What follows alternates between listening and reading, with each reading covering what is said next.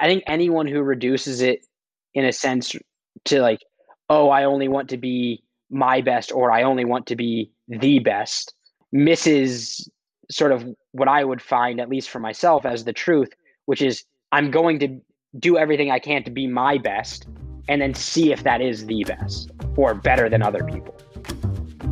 What's up, everyone? This is Skylar Butts, and today on the podcast, I'm joined by Jason Saltzman. Jason is a professional cyclist, and he has really had to get creative while balancing his cycling career and his academic goals. As you'll find out, he is a testament to really giving 100% to what you are doing in the present moment. I had an awesome time talking to Jason, and I hope you enjoy getting to know him. Hey, Jason, how you doing, man?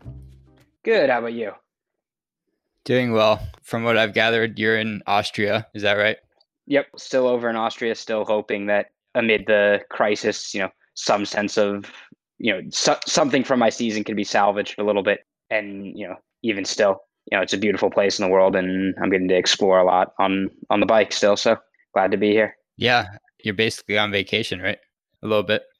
Yeah. I mean, my day to day life is really just the same as it would be, you know, in between races, right? You know, still training really hard. And, you know, honestly, the vacation aspect might be a little bit more true in the non-pandemic times when you know stuff like cafes or you know I, I could take the take the bus an hour and from where I am into Vienna and explore. Uh, but none of that's particularly happening, right? I really my day to day life is eat, sleep, train, you know, repeat. So yeah. So I have a little bit of a selfish reason uh, for wanting to talk to you, and I've been slowly plotting my triathlon career. Ah, there you go. Like all good athletes, eventually, eventually, no matter where you start, you end up doing something endurance related. So yeah, so this is this is phase one. Learn how to love cycling. Right. What what I'll tell you is certainly once the bug bites, uh, the bug bites, and you know it, it's a pretty quick thing to learn to love. Yeah, so that's a good segue. What what is it that you love about the pain and suffering of endurance sports?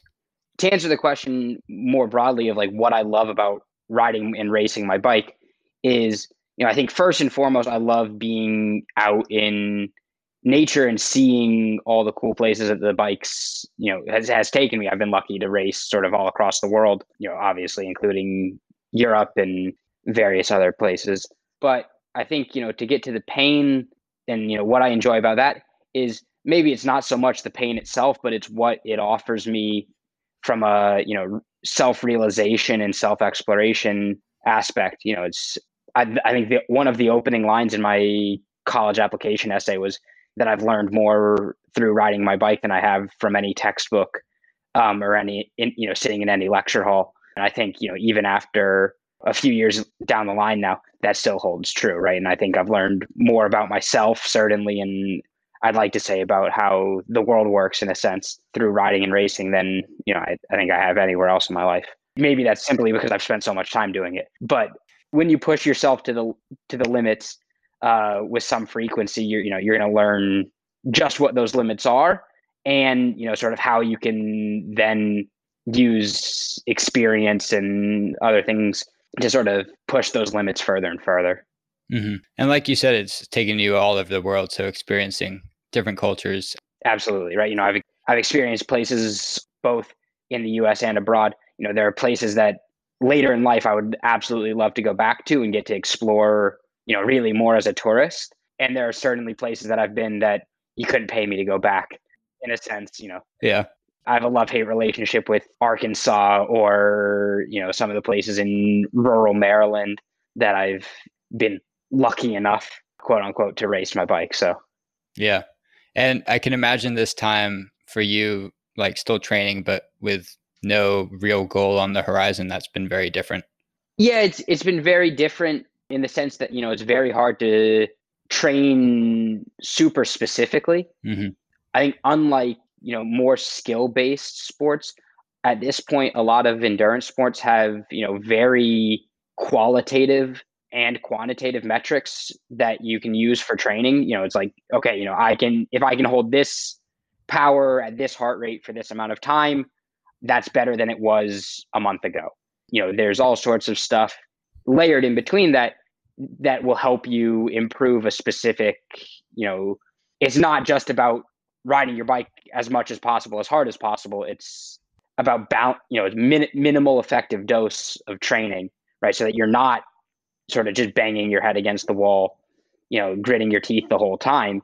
It's mm-hmm. you know using using really effective workouts, you know, that are very specific. So you know, highly specific sets of intervals with specific recovery windows and you know all sorts of things to really maximize the effect of any given workout and it's hard to pick you know what you're going to work on right now without knowing what sort of races you're training for right? So right now you know for the past i guess it's two and a half or three months at this point you know it's been this sort of funny limbo of okay you know this is normally the time of year where you're you're racing multiple times a week or you know every other week or you know you're racing with enough frequency to know the racing itself is going to give me this big training boost because you can't simulate racing and training very well. Yeah. Just because there are so many, right? You know, when you line up with 180 other people, right? You're not, you know, as much as I'd like to think I'm in charge of my own destiny, right? Yeah. It's, it's chaos. The simple fact is that, right, if I can't follow the guy in front of me, I can't follow mm-hmm. the guy in front of me, and all, or if I can barely follow the guy in front of me, I can't, I'm not dictating how fast or how hard I'm going right? He is. Yeah. So that in racing in and of itself is in some ways the best training. But if you know, you know, with historical data or even just your best guess when you look at a, you know, normally races come with a published course profile and map and everything. You can sort of guess what the demands of any given race are and train for that in advance. Right now, it's sort of just, okay, you know, we're going to keep sort of all of the physiological systems firing at some level so that you know they just don't they don't go dormant so to speak. But you you know you can't say okay you know i'm aiming at a race that's going to really tax you know the vo2 max system right? You know your anaerobic ability to you know really produce short repeated high high power efforts right? I don't know. Maybe maybe that's the race i'm going to do first and maybe not. And it's one of the things i focused on taking this time to focus on is really the sort of base foundation stuff you know the stuff that's harder or takes more time to build and it's honestly also slower to deplete.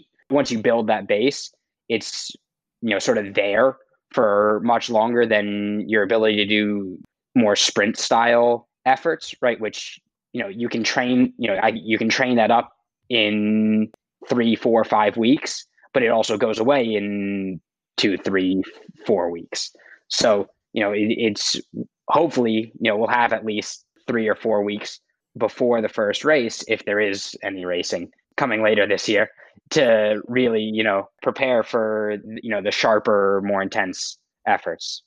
Yeah, that was something that struck me what you were just talking about how everything is so scientific now. And it's not just yeah. going out there and riding for hours upon hours. No. In fact, right, you know, one of the things I've taken over the last six to eight days, I've actually taken a lot of time to recover because what we can use, you know, basically I'd spent so much time working on this base level of foundation and putting in, you know, massive amounts of miles and hours and whatever else that I'd really, you know, sort of drained myself fully. And we have right there's metrics for that, right? You know, mm-hmm. I can look and the, you know, I can get a graph on like, okay, every day I was draining the tank more and more and more. And eventually you hit a point where like, okay, when you stop being able to drain the tank more, you probably should back off before you completely empty the tank and, you know, sort of overtrain yourself. And so that when you look at the numbers and some of it, you know, still comes down to you know, the sens- sensations you feel on the bike, you know, during any given ride or effort. And you know, you have to really be able to listen to your body. It's not like you can just use the numbers and the science blindly, but you know, it is. It's something where you know I, every ride i can i can come back i can you know decide how i felt about the workout but i can look and i you know there's all sorts of fancy software and training analytics that, where I, that i can use to say okay you know the goal of the ride was to work on x through doing you know these specific intervals a did i do those intervals to the letter right as they were prescribed mm-hmm. But you know maybe more importantly did those intervals have the desired effect right you know did they tax the right systems based on the power that I was doing, you know, the re- the repeated power that I was doing, and you know, stuff like heart rate and perceived exertion, and you know, other metrics. So there's so much to think about. Right, and I admittedly I'm a huge numbers and data nerd because you know one of my favorite quotes is sort of like in God we trust, all others bring data. When you can measure it, it becomes improvable. I feel like you have to be a, a big data nerd to be good at racing now. Is that true? It's interesting, right? I look at it in sort of two ways. You either have to be, yeah, really big, you know, numbers nerd and paying attention, you know, on your own, really delving into everything and, you know, really a student of the sport, paying attention to everything, or you have to really not care, but have someone who knows what they're talking about telling you what to do. Right. The dangerous place is in the middle, is where like, you know, you think you know what you should be doing and you have someone that's sort of telling you what to do and the two of those get confused. Mm-hmm. You end up with too many cooks in the kitchen, so to speak. You're doing half of the thing that this guy says and half of the thing that that guy says, but never, you know, really focusing and doing 100% of either. And, you know, that I think the way you get around that is if you're really just the focus on doing and carrying out one full program, whether that's because you've determined for yourself or right with your coach and for yourself, right? Because it, you know the way you know I I work with a coach and you know have been lucky enough to work with some really good coaches, including some of the people who have you know basically pioneered a lot of the science and training software.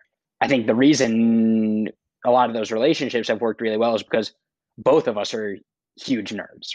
We're using sort of self experimentation and you know keeping really tr- detailed and tracked notes and it's a constant conversation between the two of us or you know the group of us but i also think you know it's you you still see athletes who who just sort of follow blindly whatever they're given and that's you know i think also a viable way to do this right you know mm-hmm. so long as there's you know there's someone at the helm and there's commitment to a program or a process then you're good. Yeah i agree. You can be a vessel and yeah. someone else can be the very the brain behind it. Exactly. Otherwise every bike racer runner or triathlete would have you know some sort of phd in sports science right? And it's quite rare that you see i'll certainly say on the male side of endurance athletics it's quite rare that you see athletes at the top level that have true academic experience beyond you know high school or right? It sounds weird to say a, like a remedial college level education, but you know, you, you don't get so much the PhD candidates racing bikes at the you know at the Tour de France. Mm-hmm. So, like you said, you love data and you're a student student of the sport. Yeah, I'm so curious during races or just like riding in general. Is your mind constantly going, or do you get into this kind of flow state? I think I'll go for two sides of the same coin on that one. The best races and the best rides are the rides where you get into the flow state and you know you're not thinking about it right? Like you know there's a there's a saying in cycling where it's you know you can't you can't feel the pedals or you're dancing on the pedals right? And mm-hmm. it doesn't it, it doesn't matter how hard you're going. You always think yeah you know why not? You know i'll make it a gear harder and i'll just go a little bit faster. And you're performing at a level or in a way that you know you're above whatever effort you're doing and you're not having to pay attention to it. Those are the days i train for right? That's the it's the best feeling in the world. And when you're on one of those days you know you're not looking at the numbers on the screen and you're not thinking wow you know okay i just have to get through 10 more seconds at this power. Mm-hmm. on any other day in training certainly for anything that's you know i'll use perceived exertion just right on a scale of like one being the easiest you could possibly go and 10 being i'm only going to be able to do this for 10 more seconds and then i'm going to collapse and you know fall off the bike which certainly has happened a few times at least. I'm sure. I'm sure. But anything more than a five or a six on the perceived exertion scale you know certainly at that point i will start looking at the numbers at least in training and you know really saying okay you know like I'm focusing on holding this specific number, be it power or heart rate or whatever, for this specific amount of time because that's what I've been, you know, that's the workout I've been prescribed. And I don't want to go just to say that I want to go the right amount of hard, right? I don't want to go easier because that then you're not getting the desired effect, but I don't want to go harder necessarily because then you're, you know, if you have three intervals that are 20 minutes long, right? If you do the first one and all three of them are supposed to be, you know, somewhere around seven or seven and a half out of 10 on perceived exertion, right? And, you know, you can translate in that, that into a power number um, and say, okay, you know, so I'm going to hit 285 watts and I'm going to, you know, that's the average power I want to have for this 20 minutes, right? If you say that that should be a 7.5, right? Realistically, that's probably on the first one, it's going to feel more like six. And on the third one, it's going to feel more like eight. So if you were just going on perceived exertion, you'd go way harder on the first one than you were supposed to. Right, right. And you wouldn't be able to make it through the third one, maybe. Right. You have, you certainly have days where you surprise yourself and right, the body's not as much of a machine as you'd want it to be. And then the flip side of all of this is that in racing, you know, I think I hinted at this earlier, it really doesn't matter for the most part, right? Rate racing is, you know, the first guy across the line wins. And generally, you know, you can't prescribe a certain number that is going to do that. You have to be cognizant of, you know, how what what's happening to you and what's happening around you being, you know, with that being, you know, what the rest of the parcours in front of you look like and what the riders around you are doing, right? If you know if there's someone that's going really fast, you sort of have to follow the guy going really fast, even if you don't, you know, a lot of the time, even if you don't think you can go that fast for the rest of the race, and sort of mm-hmm. just either hope that maybe you'll you'll surprise yourself and you can, or that they also can't go that fast for that long, and eventually they're going to back off and you know settle into a pace that you can also go. There's so much going on yeah, it, it often gets joked or said that, you know, it's like a chess match at 30 miles an hour. And, you know, I really yeah. do think for racing that, you know, that that's true. You have to be thinking about not only what you're going to do right now, but what you're going to do 20 minutes from now or 30 minutes from now or three hours from now a lot of the time. Mm-hmm. So I'm very curious because I can, I can feel your, your passion for the, the sport. What were you attracted to when you first started racing? So I, I think it takes one step back at least to start this for me. And I'll admit that my parents met racing. Okay, it's a family thing. Yeah, it, you know, it, it's in the blood, so to speak. Right. I was never I was never forced to ride or to race or to do any of it, but it was always an option. And I think somewhat when you know when you're a kid and from the months from February to September, a lot of the weekend activities are jumping in the car with to go watch your dad race on the mm-hmm. weekend, it's almost inevitable that you're going to end up wanting to try it at least once. Yeah. Right. Maybe you hate it, but you know, it just so happens that, you know, as I said earlier, right, you know, when the bug bites, the bug bites.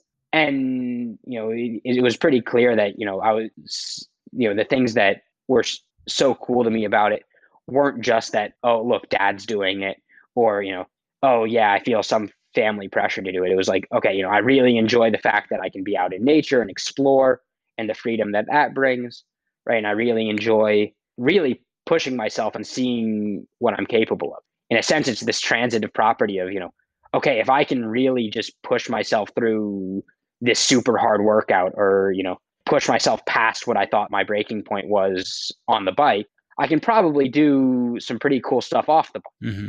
And, you know, so it's really about finding the limit and sort of asking the question of, okay, how do I make that limit, you know, higher and higher through training? And then how do I sort of say at the same time, I don't really care what that limit is, you know, I'm just going to, you know, grip it and rip it. Right.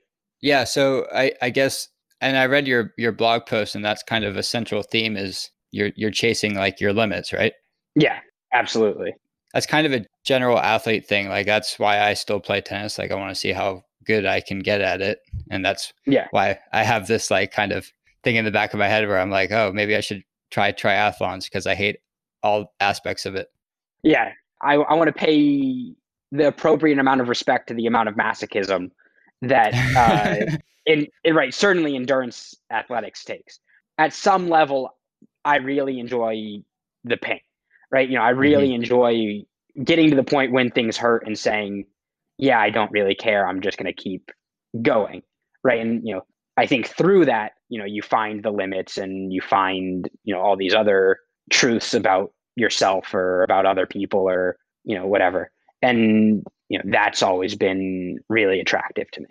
Yeah and that's last year i said i would never run a marathon but now that i've like i've started to think about it more i'm like it's very enticing to get to that point where everything hurts and all you have is like your mental fortitude to to keep yeah. pushing forward. Like it's been stuck in my mind and like i get that a little bit through tennis but it, not necessarily every match or practice yeah. Um, there's some matches where i'm out there for three and a half hours in the humidity and i'm like what what am i doing to myself? But yeah. other times it's like an hour and it's like oh it's it becomes more more about who's better rather than proving something to myself. I think you know at a, at a certain level being sort of in awe of sports that i would call more skill based sports where you know there's like you know there's a certain amount of right like tennis or golf or basketball or baseball or you know whatever sport you want to pick where you know the limiting factor is not necessarily like how much you can endure. It's sort of how much you can optimize any single movement or you know this one attempt at something right? You know so you know where you're going to put the ball to like either you know most disadvantage your opponent or most advantage yourself when the opponent you know returns it to you. There's not so much of that you know there's some of that in bike racing or in marathon running or whatever endurance sport you want to pick but really you know at the end of the day the amount of that is completely dwarfed by really just saying like okay how much are you willing to hurt yourself to be faster than the guy next to you and how much is he willing to hurt himself and you know that doesn't end at any point, right? You know, from when the gun goes off until you cross the finish line, right? Like a lot of these races that I do are 100 plus miles long. And more often than not, the first 80 miles or 90 miles of that are pretty relaxed. And, you know, it really comes down to the last 10 miles just for easy math. But realistically, if someone wanted to, they could make the race absolutely miserable from mile zero, and it they could make it into a six-hour slogfest where every you know everyone's miserable for six hours because you're on the limit the whole time. Yeah, right. It's not like okay, I'm gonna I'm gonna hit the ball to them, and then I'm gonna have a second to you know reset myself. It's just okay, we're doing this. Let's see who can do it at the highest pace for the longest. That's so interesting. I never thought about that. That you can set the pace as a group it's it's groupthink. It is at, at a certain level, right? And not to get too specific on the cycling like tactics of it. There's a general script that a lot of races follow, in which, right? Say you have 20 teams and you know 150 guys in the race, and you'll get five guys from the start from a few t- different teams that will go really hard from the start. But then you'll have 145 guys that will set, sort of look at each other, say, yeah, there's no way they can do that for that long. And then you ride at two miles an hour slower than they do for four hours. Mm-hmm. And in the last hour, you ride at five miles faster than they're riding, and then you catch them. Right? I, am sure those numbers don't actually work. It's okay. As as I'm saying it now and trying to do the mental math, but I'll forgive you. Yeah, well, right. I think the example holds of like you get people who try all these different tactics and you you sort of have to work your way around it and figure out how to race best for you or best for the goal of the team and you know that's another weird thing in that it's a very individual sport that relies on uh right you know it's a sport that has individual glory that relies on teamwork to make that happen but that's its own can of worms yeah we'll get to that because I am actually very curious about yeah. how you slot into different teams. But um, I guess now's a good point to kind of track your your junior career. And from what I gathered, you were a top national junior. Did you have your sights set on going pro from the the get go, or did you know you wanted to go to college? I think the answer to that is yes to both. Cycling, especially in the U.S., is a very niche sport, and mm-hmm the number of Americans making a you know enough money to retire off of in cycling is effectively zero. So it was always this thing that I knew that, you know, even if I made it to, you know, the top level of the sport, you know, racing, the Tour de France, World Championships, right? All these, you know, the biggest races in the world, the odds that I was going to come out the other end, whatever it was, 10, you know, a 10 year professional career down the line with enough money to say, okay, you know, that was what I, that was my career. That was what I did with my life. Mm-hmm. It's not the NFL. It's not the MLB or the Premier League soccer stuff, right? You know, maybe you have 10 guys in the world that are making enough money to like co- to comfortably retire off of in a way that, you know, they're never going to need need to work another day in their life from professional cycling. So it was always this thing where it was a very dual track thing, right? From high school going forward, right? It was always understood that I was going to do my best at school and you know do my best to further sort of the academic side of my life. And that wasn't necessarily going to come at the cost of pursuing my racing aspirations. Mm-hmm. so when you're in high school and you know when you're at the junior level it worked pretty seamlessly. The majority of the races i was doing in high school as a junior you know save for a handful of really big races, you know, the biggest races throughout the year where it required a lot of travel across the country or whatever, were in California, and more specifically, they were in Northern California, right? You know, it, it was, and they were on the weekends. Okay. So it's not necessarily like a school sanctioned sport where in high, you know, in high school, your sports schedule is, you know, you play games on Tuesdays and, you know, you're tied down to these practices that are built in around school time right? Mm-hmm. you know yeah i i still had to go to school and i still had to do everything at school but from when i left school right school had no say in what i was doing right? You know i didn't have to report to team practice five days a week and follow that program. From the second i left campus i was in charge of what i was doing with my time and the way to maximize you know yeah i had to do whatever homework but i never found that you know that much of a burden or a challenge right? You know it was just a okay you know i have the, i have this amount of daylight after school or this amount of daylight before school on some days mm-hmm. right? You know what can i do in that amount of time for training to be as fast as possible? And then on the weekends right you know sat saturday and sunday and you know sometimes on friday right? And I'd have to work this around school a little bit. But school really had no impact on, you know, at least in high school, on what was possible for racing. That's really fortunate. Yeah, it was really only when you got to the stuff like national championships, which generally happen during the summer, right? When there's no school, anyways. And a few of the other sort of, I think what at the point were called national team selection races or you know talent ID races or whatever that also generally happened either in the summer or you know they were smart enough to realize that most of these kids most of us were going to school at this point and they happen around spring break or you know whatever whatever other three day weekends you get in the February, March, April, May timeline, right? If you're lucky enough. So at a certain level, you know, high high school and racing worked very easily for me you know the the challenges actually came more you know, i guess as i stepped up my racing to a more national and international level in college or you know in the in the past handful of years that things got more complicated with you know scheduling and traveling and all the rest. Yeah. And i can i can imagine like as you grow older you get stronger everyone is putting all their eggs in the cycling basket and you're kind of trying to balance the college life and the cycling life. In the back of your mind, you're kind of thinking, well, I can't do everything in the day that I'm supposed to to be competing with these these guys. Is that true at all?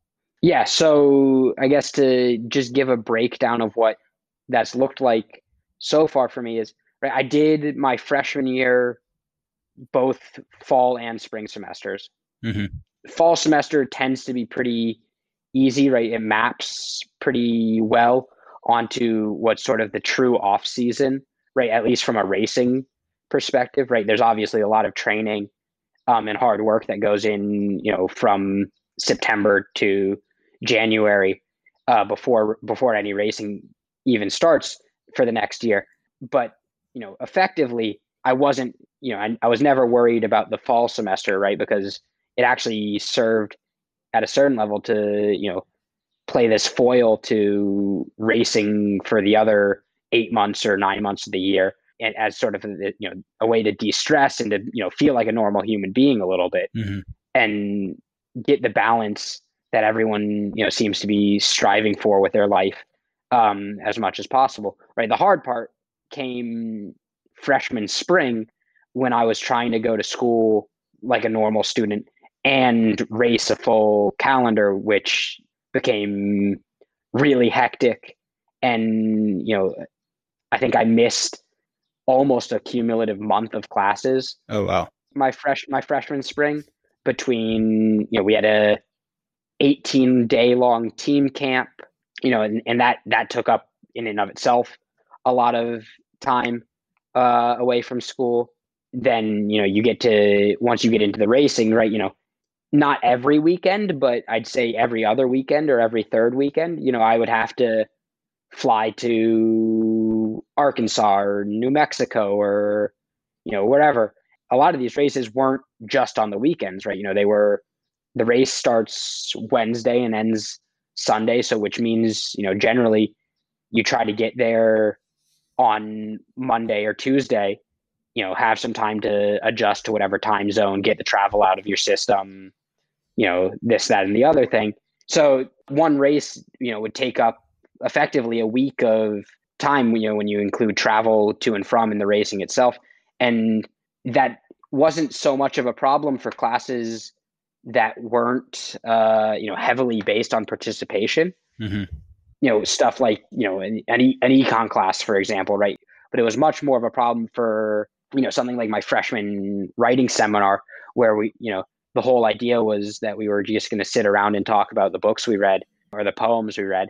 And you know the the professor became accommodating once i sort of explained to him that you know it was sort of this weird game of uh, chicken in a sense. It was like look i don't really care.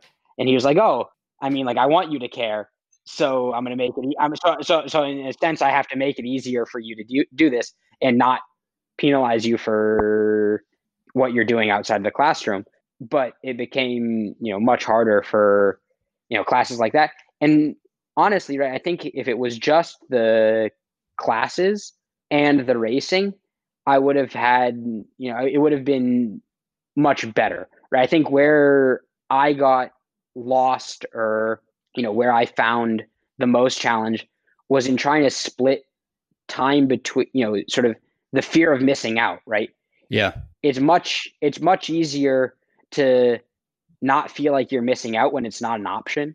But when you're, you know, on a college campus and, you know, in dining halls and your friends are next door and whatever else, right? You know, all the things that, you know, it wasn't so hard to go out and do the training. And it really, you know, at the end of the day, it wasn't so hard to go out or, you know, to figure out how to work classes and whatever around the racing and the travel and all that the things that got hard for me or that I found difficult were, you know, figuring out how to get myself, you know, not necessarily how to get myself to sleep on time, but you know, to con, you know, to consistently get good sleep and consistently, you know, not grab the extra cookie as you walk out of the dining hall or, you know, the the little things that, you know, that make the training effective and, you know, really allow you to, you know, get the most out of yourself right? Because at the end of the day, I'll certainly admit to the fact that you know while I have some genetic prowess or capability, that's you know probably better than most people, mm-hmm. right? At the level that I was competing, am competing, I'm not special, right? And it, you know the thing that I think allows me to race my bike really well is when I you know use all of the science that we were talking about earlier and you know really optimize as much as possible right there's a cycling has this uh, lovely phrase called marginal gains where you're picking off the percentage you know the singular percentage points of the things that are you know most people wouldn't think of um, that eventually you know end up being what take you from 90% to 100% right not in one big swoop but in half percentage point or per single percentage point increments. Mm-hmm. And I'm very lucky to you know be able to think think about those and try to get as many of those as I can. But when you're on a college campus and you're you know you have so much so many distractions and so many other things you could possibly be doing with your time than taking the time to stretch or foam roll or sleep or you sit down with a group of friends at a dining hall and all of a sudden when everyone else goes up to get the second plate of food right you also get the second plate of food right? You know you start losing out on all those percentage points that you either were getting before or were hoping to get now. And you know that's what became really difficult for me. And then all, of course right as you're trying to balance or at least for me as i was trying to balance everything together you know i felt like i was only you know having 75 or 80% of like the experience as a college student mm-hmm. right? You know i wasn't getting to social you know on the days where i was being good quote unquote from an athlete standpoint right? I was being you know i was ignoring all of the other things that make going to college such a you know the best time of our life so to speak. Yeah i'm i'm with you there. I like to think that i worked really hard in college like at, at my sport. Yeah. Granted now that like i'm in the professional ranks i realize i like i was working hard on the court but there's so many other little factors like you said like yeah. are you sleeping enough? Are you recovering enough? Are you eating right which I was probably eating okay, but I definitely wasn't recovering. Yeah. And I definitely like my sleep was kind of all over the place depending on work and if I had the willpower to go to bed. Unless you're like so committed to your goal, it's hard to stick to your own path with with all these other yeah. with people kind of like you yeah like you say you don't want to miss out right i, I think uh, in a, in a sense moving on to the like the next few years now going forward from freshman year right like I figured out that for me, the best way to get around the problem of feeling like I was only competing at 80, an 80% level as an athlete and, you know, my grades or my academics were only happening at 80% and my social life was only happening happening at 70% was to sort of just get rid of two of the three things or you know one of you know in the fall i guess you know it's sort of more more balanced. But in the, in the spring it was you know simply I figured out that you know luckily CMC has a pretty generous uh, general leave of absence policy, and so I've been taking advantage of that. Right, like not putting myself in a situation or a scenario where there are the options to feel the FOMO or feel like I'm missing out or feeling feel like you know I have to make a choice every day. You know, I have to make the choice Monday to through Sunday to eat well at the dining hall and to get myself to sleep instead of staying up talking to friends until ridiculously late at night or early in the morning depending on how you look at it mm-hmm. and you know all the other things was just to make the make one bigger decision to say okay you know i'm in the spring i'm going all in on racing right you know i'm going to put myself in a situation where you know maybe i don't have a whole lot going on in my life other than riding and racing but that means i can really focus on that and give it a hundred percent. And I'm not going to be, you know, I'm not going to have the excuse of like, oh yeah, you know, I could have been better, but I was at school and I was doing all these other things, and it was, you know, it was just hard to do the things that were going to make me good. Or is like now, especially right now during quarantine and everything, right? I really have nothing else I'm doing during my day, right? Mm-hmm. Like you know, including sleeping, I can spend as part of what makes a good athlete right? I can spend 24 hours a day just focusing on that. And right, whatever that may look like from a training, recovering, sleeping, eating standpoint, there's nothing that's pulling me away from it and offering sort of that temptation or making me feel the FOMO of, oh man, like I could be doing this other thing. It's like, what I'm gonna, you know, th- there's nothing else really to do. Yeah, so I I fell into a little bit of a trap where like I came out of college and I was like, I want to be an athlete. Like I'm going to do this 100. percent And you use this term in one of your blog posts, like pro lazy. Yeah. I would love for you to s- describe what that means to you. But before we get to that, like I I think it's cool that you have these essentially like two different lives where you get to be a student and you get to be all in on that and then you also get to enjoy like being the pro athlete which is a great lifestyle but like i found at a certain point like it kind of numbs your brain a little bit wouldn't you say Oh, without without without a doubt. Yeah.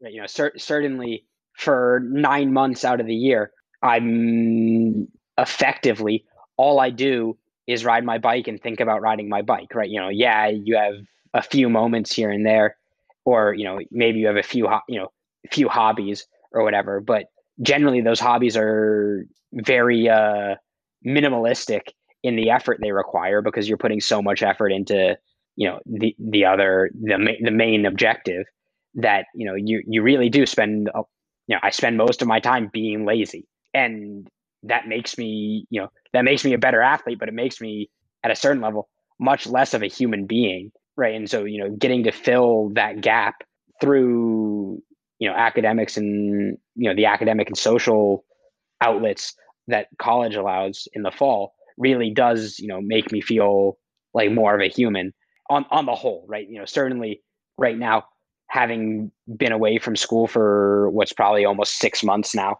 if i look at uh you know leaving after finals in the at the end of the fall semester right? Yeah right now maybe i don't feel like much of a human right? I really just feel like an athlete but i'll always have the experiences that and the mental outlets that you know thinking about things you know related to my academic interests will bring. So mm-hmm. do you find it difficult to slot back into academic life after being out of it for nine months? Yes. And it's not necessarily the ways of right it's not necessarily like the thinking or the you know oh man like now i have to read books and you know think about these academic problems that are higher level thinking and whatever else. It's more often than not with you know s- stuff that's more mechanical right? So when you get to how do i draw this graph or you know how do i take the stuff i learned in this econ course last fall that i definitely don't remember now and apply and you know integrate it into the stuff i'm learning now it becomes you know when you make much bigger gaps between any given course i think it becomes much harder. So i find myself relearning most of the stuff most falls that you know becomes applicable in any given course which i think you know at a certain level probably means at the end of the day i'll have a better understanding um, rather than just you know going through it you know in the normal progression because if you have to reteach yourself something you know you you'll probably have a better understanding in the long run. Mm-hmm. but it certainly is not very fun especially you know when everyone's enjoying the first few weeks of school and thinking oh yeah you know the, we're just going over the stuff that i already know and building the foundation. It's like oh wow i like i really don't remember this. You know now i have to take the time and you know otherwise i'm going to pay for it later. So it's certainly a rude awakening every fall Oh, I I can imagine. Like even after su- this long summer, like you get what three months, like just forget everything. Yeah. So I can't even imagine nine. So I I just got to thinking like you're on a D three college campus for three months of the year. When you look at like what they're doing, like how how much more effort are you putting into your your sport on a daily basis than the average D three athlete? So at some level, I'll let you answer. I'll let you. I'll give you some information. I'll let you answer the question. Okay. Um, is is is what I'll do, right? And some of this will just simply be in like statistics of how much I train on any given week. If you take all of the time, right, where I'm training, which I'll call you know any form of intentional movement, whether that's on the bike, in the gym, stretching, rolling, and anything that's intentional movement aimed at getting faster, fitter, stronger, or whatever. Mm-hmm. You know, that's probably in the realm on easy weeks, that's 20 to 25 hours. And on, you know, the hardest weeks, that's north of 45, 50 hours. Okay. And, you know, that certainly, it comes in waves, right? You know, that's not, not every week is the low end and not every week is the high end, right? You know, and there's plenty of stuff in between but I think you know, especially in the towards the end of fall semester, and you know, in in what would typically be like the winter break period, which we'll call preseason for spring sports, right? You know, I'm doing consistently 40 hour weeks worth of training, right? So, you know, it's, it's when you think of a nine to five job, five days a week, you know, you're really looking at the same amount of time spent from the, the true training perspective. Right. And I, I think the other thing that I'll say on this is that on a D3 campus, you have, right, I tend to find that the general level of commitment it varies is often a little bit lower. Yeah.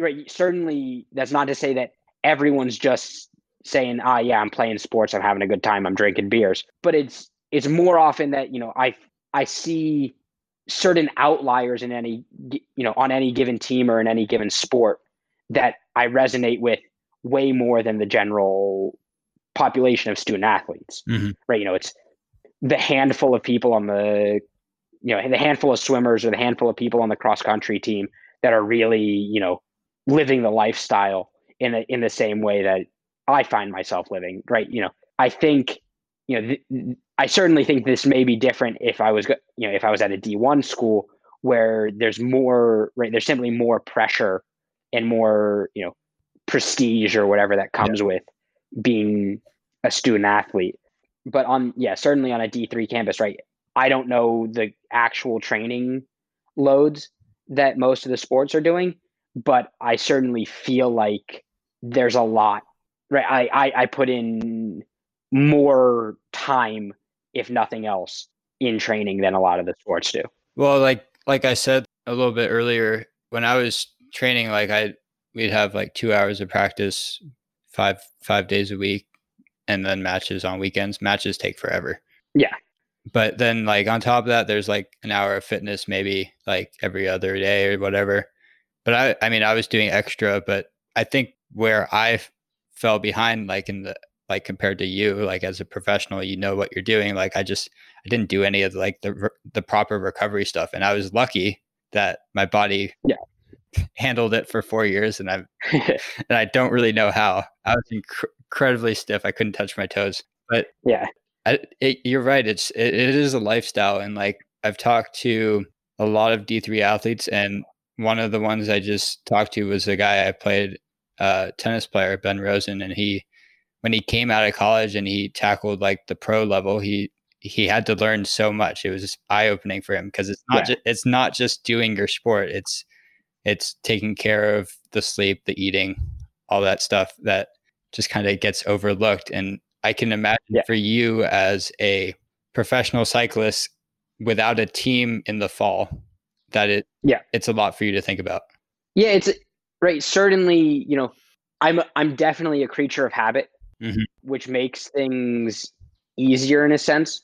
Right, you know, I pretty much every day follow a similar routine, even regardless, you know, at least from off the bike, my routine day to day is basically the same, right? Whatever whatever I do on the bike will vary, and you know, simple things like the simple like caloric intake changes depending on how long I ride my bike. Yeah. But the the stuff like stretching and rolling, you know, I'll do the same stuff on recovery days that I'll do on the hardest days, right? You know, so the pre the pre-ride, you know, activation, warm up, stretching, mobility work is the same. The the post ride stuff is the same the pre-bed stuff is the same right you know and i find that that may that again just makes it easier to do right if you're not just having to think about yeah i'm going to do this on the hard days and i'm going to do this on the easy days. And well is today a hard day or an easy day or is it somewhere in between? Right you know if you just do the same thing every day from a you know the stuff that's going to optimize whatever you do on the bike that day then you know it becomes much easier to sort of just do it than to sit around and think about it right? And you know once it becomes part of the routine you know it becomes much simpler. Mm-hmm. So when you do go and like you go you find your team you're hustling to find a team. Yeah. And you you slot in like you don't know these guys. Is it is it easy to take your individual goals and kind of assimilate into the team lifestyle? It depends on the team. You know, certainly there have been teams where it's been easier versus not, right? You know, I think one of the things at this level, at the level that I race at is there aren't necessarily as strict of roles um, as you would get in you know the highest level teams, right? You know, so the the te- the teams that are racing the Tour de France, everybody on that team knows what their job is, mm-hmm. right? And they know what their job is every day of the 21 day of a you know a 21 day race like the Tour de France. But on the teams at the level I race at, right, you know, there is a little bit more freedom of like, you know, okay, yeah, we're going to go into the, any given race understanding, you know, what the parcours look like or the course looks like for the race and who's most likely best suited to that. And we're, you know, we're probably going to work for them, right? You know, if it's a race that's probably going to end in a fields in a sprint, obviously we're going to do everything we can to protect the guy on the team with the best sprint all day and set him up the best for the win. You know, if it's a day that finishes up a 30 minute long climb up a mountain, right? We're going to protect the guy who goes uphill best. But there is, you know, the racing is generally less controlled at the level that I race at, which leads to, you know, sort of more freedom for anyone to find their way to win, right? Or their way to do their own best result, right? And, you know, a lot of the time that isn't true, right? That's not true every day, but it's true, you know, on days where it's not clear like you know, you're not going to sit around and make all day on a day that finishes up a 20 or 30 minute climb and say that the guy who is the heaviest guy on the team is the guy who's the protected rider, right? J- just like you're not, you know, no one's going to look at me on a day that has no elevation gain, right? And it, maybe it doesn't come through in the video, and certainly not for people who are just listening. I'm a very small person, okay. and right? Gen- generally, my strengths involve going uphill quickly sometimes, and you know, no one no one's going to look at me on the day that has no elevation gain for the whole race and say, yeah, you know, he's probably the guy who's going to win. We should ride for him, right? So it's, you know, on those days, it's my job to help the guys. You know, it's it's it's sort of a, a very give and take symbiotic relationship at this level where you know yeah everybody should generally have their day to shine and the t- you know on a good on teams that are run well you know everybody is given that freedom to find the best day for them. That's really interesting. I i like that a lot. I think that's how it should be. But but you said the tour like the big the big dogs there it's not like that right? That's what i heard. No i think you know most most team right you know we'll we'll use the tour de france for the example because generally that's the only bike race that most people know. It's the only one i know. The yeah, yeah I mean, right. It, that, some of that is just a you know how how niche of a sport it is in the U.S. But you know, every team that almost every team that goes to the Tour de France will have one objective and one right one maybe two riders that you know that's you know those are the riders that they're looking at over the course of the the whole race to bring the results and everybody else on the team is there to facilitate that rider or those two riders winning the race. Mm-hmm. So I want to transition here to something I read in your blog post about this being a make or break year for you. Is that still true?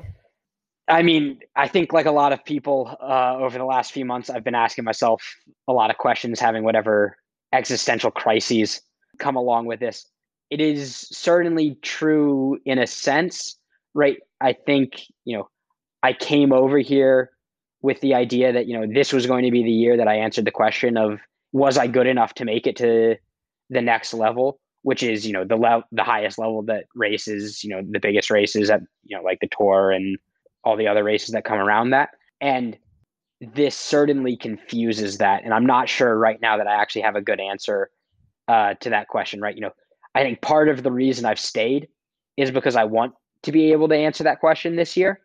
And the longer that I stay here and the longer we don't race, uh, and the less likely it looks that we will race at all, I certainly am skewing more towards, you know, okay, I'm going to try to figure out how to come back next year and make next year, you know, sort of just make next year this year in a sense. Mm-hmm.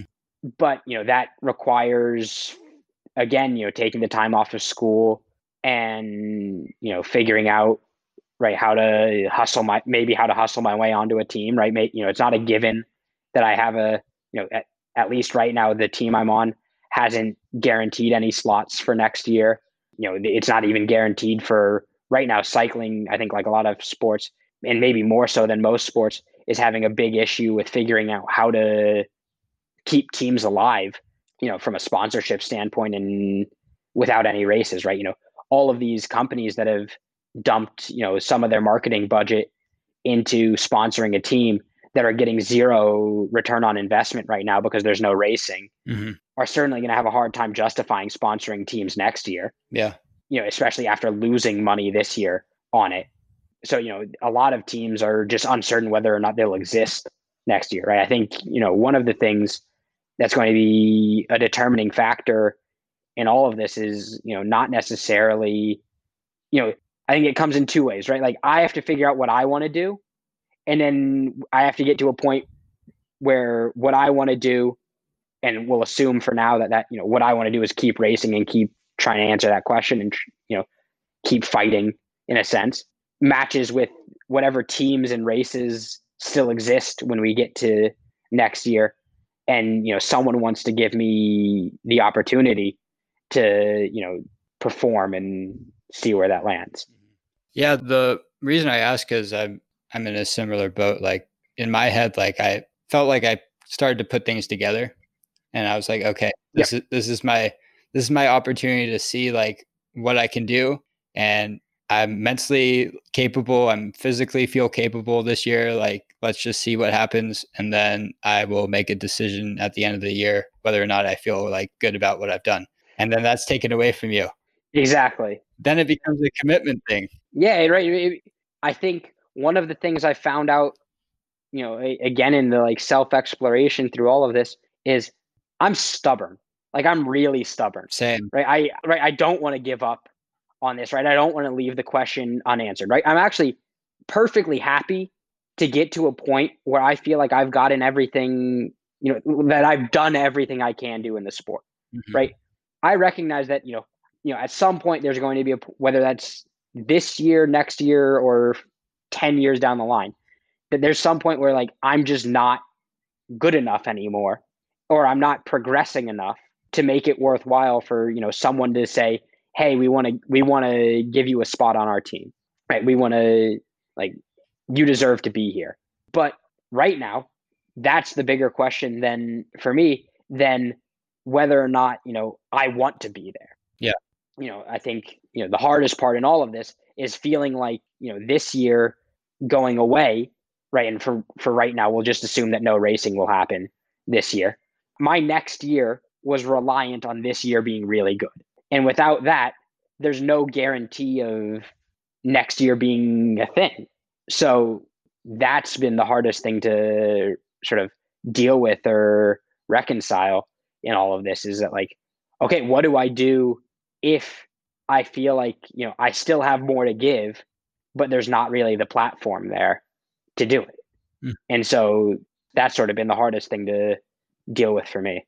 Like for me, I feel like I'll know when when I've gotten everything out of my abilities.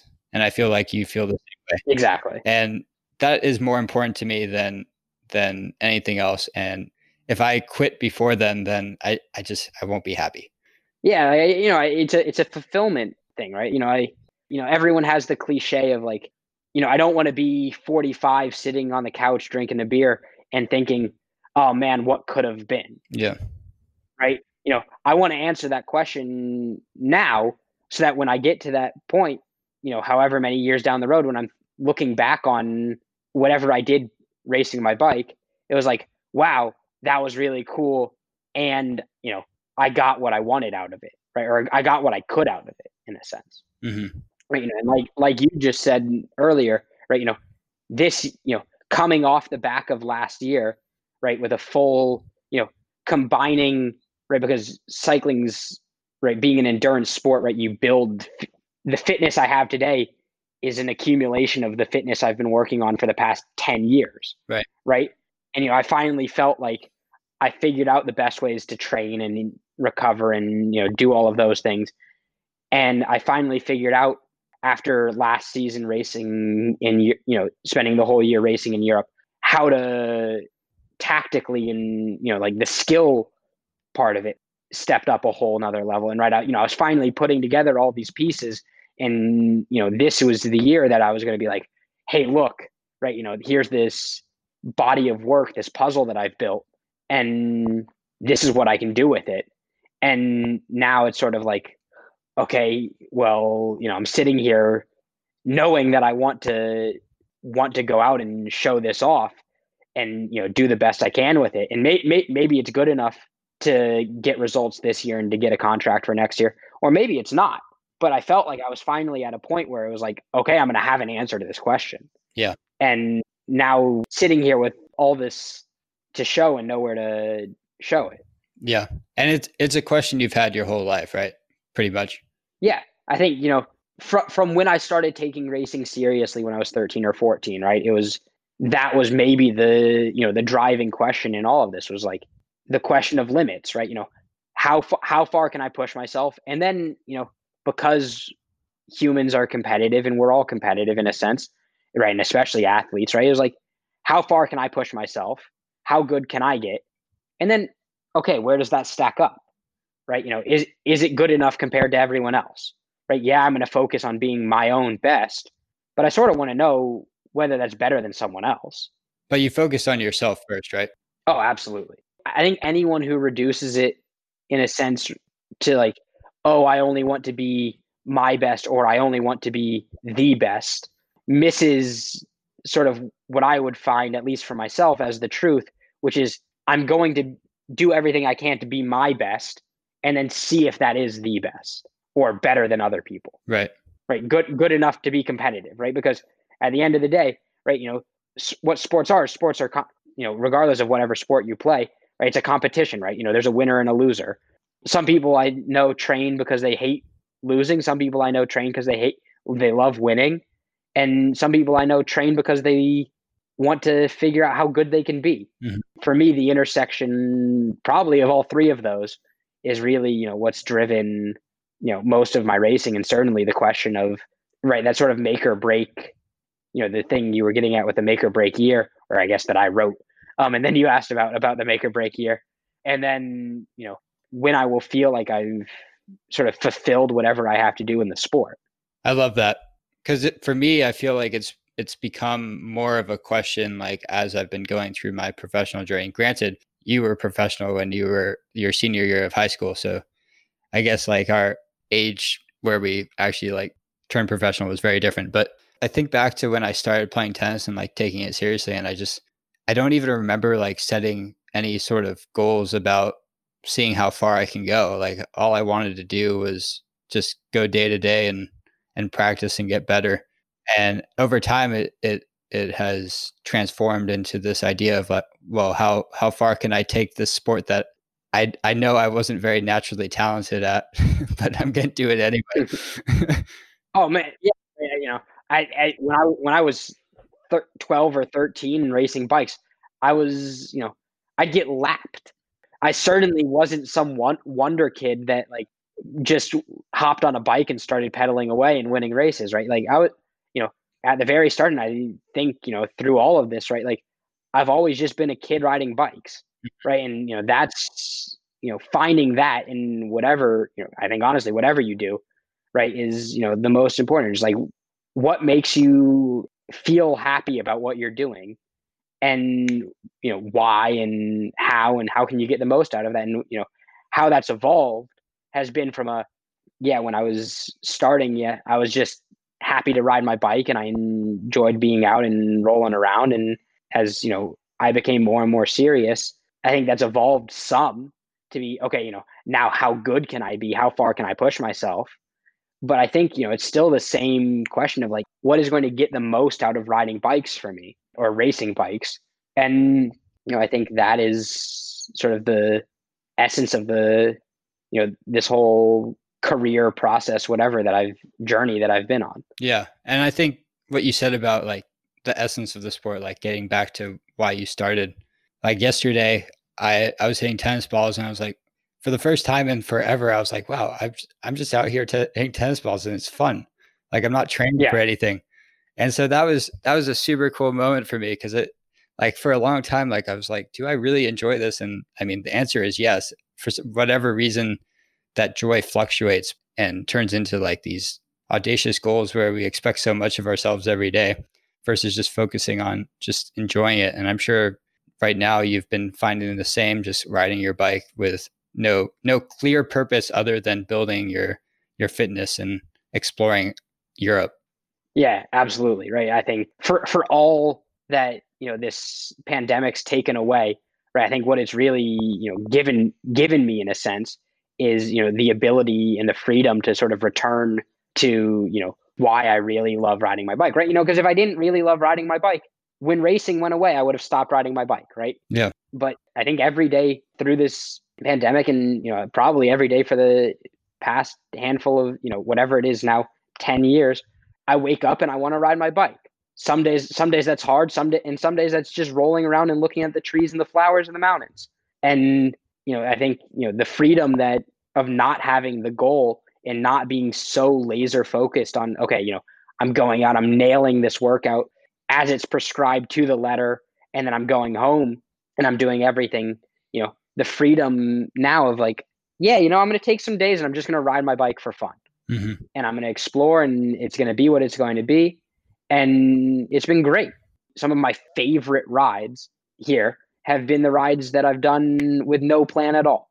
Right? It's like, all right, I'm you know I'm going to throw some food in my pockets. I'm going to and I'm going to go ride my bike for four or five hours and just enjoy it. Yeah. Right. More more than going out and saying, okay, I have to do this power or this heart rate for this long and then this power, or this heart rate for this long, and you know, eventually you start just, you know, as you, I think one of the questions you asked at the beginning of this was like, how much do you look at the screen, right? Like, I've had days where I haven't looked at this the screen on the computer at all, right? You know, it's just been riding riding a bike for riding a bike's sake. That's been great. I know, right? It's, it's like hitting the balls. It's hitting the balls against the wall for the fun of hitting the balls against the wall, right? I know it's it it just gets lost sometimes, and it's been nice to rediscover that. And absolutely, I hope to hold on to it. Anyway, Jason, I usually end with a few questions. All right. Well, the first one is, and I'm gonna I'm gonna adjust them a little bit. The first one's gonna be if you could turn any unhealthy food into a superfood, what would it be? I'd probably have to say ice cream, right? Because any anything else, right? You know, I think much more in like the quality of food. Right, I can get a good pizza and not really consider that an unhealthy food or a junk food, but I, I can't really. I don't think I can ever justify ice cream as a healthy food. Yeah, no, I, I think I would certainly have to say ice cream. I actually had a swimmer who who said that uh, chocolate ice cream is basically chocolate milk, right? Yeah, yeah, right. And I I think you know not to go down the rabbit hole of nutrition and everything, but you know I think if you t- you know if you're eating high quality versions of stuff mm-hmm. so long as you fit you know you fit it in well into your tr- you know whatever you're doing for training and you make sure you're you know it's going to be used by the body you can get away with it just fine right? And it, it's not just getting away with it right? You can enjoy it and you know just fit it into a good diet. Yeah everything in moderation. Exactly. I i'm adding this one for you. This is uh, what is your favorite recovery tool? I'd say the I think what I'm using the most right now is just a normal like black foam roller. Okay. The like trick fancy thing that I'm using the most right now is I have uh it's it's called a it's my backmate, but if, effectively it's a percussive massager, um like a Theragun or something else. It's just different different company. Gotcha. Um and you know that's that's certainly a lovely time and works wonders on sore muscles, tight muscles, everything. I have a vibrating foam roller that if my house was burning down, that would be the one thing I took.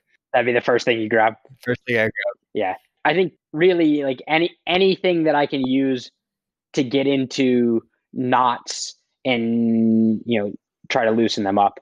Sort of anything that falls into that category right now. Yeah. Um, is certainly what I would get at. So yeah. Right. And that, that could even be as simple as a tennis ball. Oh man, T- tennis balls are useful. Yeah, they've gotten me out of uh, some dangerous knots. Yeah. Anyway, any advice for D three athletes that are looking to turn pro at their respective sport? Right, I think in general, it's just the you know like focusing on you know finding your own path through the whole process, right? Because mm-hmm. clearly, you know, D you know D three to pro is not a particularly common way to get to pro. Yeah it's really like figuring out what you need to do and sort of just being relentless in pursuit of that. You know, trying to figure out what it takes and then executing on that is really the crux of what I would get at. Yeah. Okay. So my last question is, how do you define success?